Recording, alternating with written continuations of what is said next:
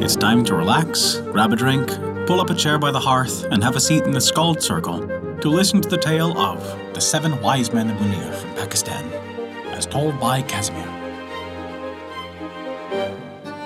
Before we begin our story, we wanted to remind you that we release new tales for free every week. Our shorter tales release on Wednesdays, and our longer chapter stories release on every other Saturday. Find out where you can hear them on our website at theskaldscircle.com. And be certain to subscribe to us on Apple Podcasts, Google Podcasts, Podbean, Spotify, or whatever your favorite podcast app is. That way, you'll never miss out on one of our enchanting tales from around the world. And this is the tale of the seven wise men of Bunir from Pakistan. Seven men of Bunir once left their native wilds for the purpose of seeking their fortunes. When the evening came, they all sat down under a tree to rest. When one of them said, Let us count to see if we are all here. So he counted one, two, three, four, five, six, but quite omitting to reckon himself. He exclaimed, There is one of us missing. We are only six. Nonsense, cried the others. And the whole company of seven began counting, with uplifted forefingers, but they all forgot to count themselves. Fearing some evil, they now rose up and at once set out to search for the missing comrade. Presently, they met a shepherd who greeted them civilly and said, Friends, why are you in such low spirits? We have lost one of our party, answered they. We started this morning seven in number, and now we are only six. Have you seen any one of us hereabouts? But, replied the shepherd, seven you are, for I have found your lost companion. Behold, one, two, three, four, five, six, seven. Ah, answered the wise man the Bunir. You have indeed found our missing brother. We owe you a debt of gratitude because you have done us this service. We insist on doing a month's free labor for you. So the shepherd, overjoyed with his good fortune, took the men home with him. Now the shepherd's mother was a very old woman, in her dotage, utterly feeble and unable to help herself. When the morning came, he placed her under the care of one of the Buniris, saying to him, You will stay here and take care of my old mother. To another Buniri he said, You take out my goats and graze them by the hills by day, and watch over them by night. The other five, he said, As for you, I shall have work for you tomorrow.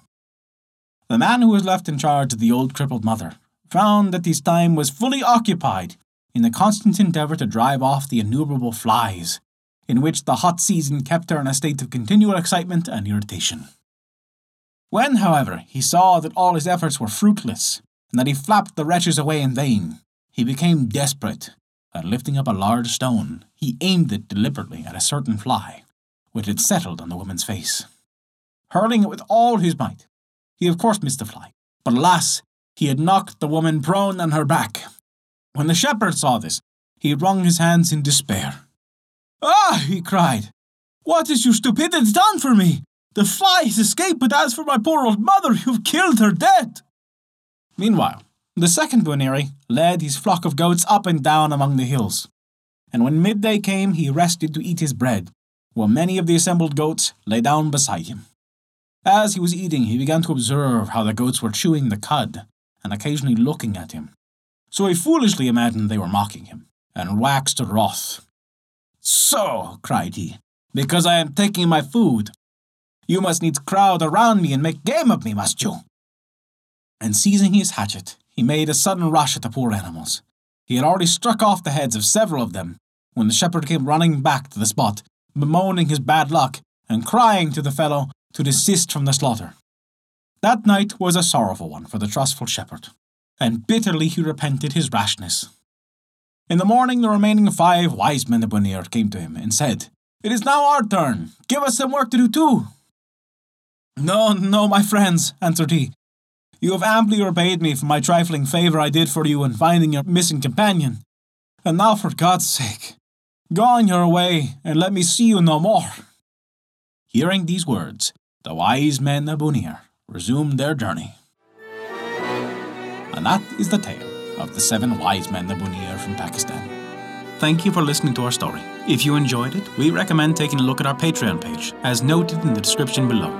You can earn great rewards while also supporting us to keep these stories alive for generations to come. Also, remember to subscribe to us on your podcast app and leave us a five star rating if you enjoyed this story. A special thank you to Kat for their support this month. Without your contribution, we wouldn't be able to continue these stories, and we truly appreciate it. Visit theskaldscircle.com to stay up to date with all of our current events, news, and much more. Not only that, but you can also visit our story archive of every tale we have ever told. It's sorted by origin and region for the convenience of your listening pleasure. Thank you for listening to our story.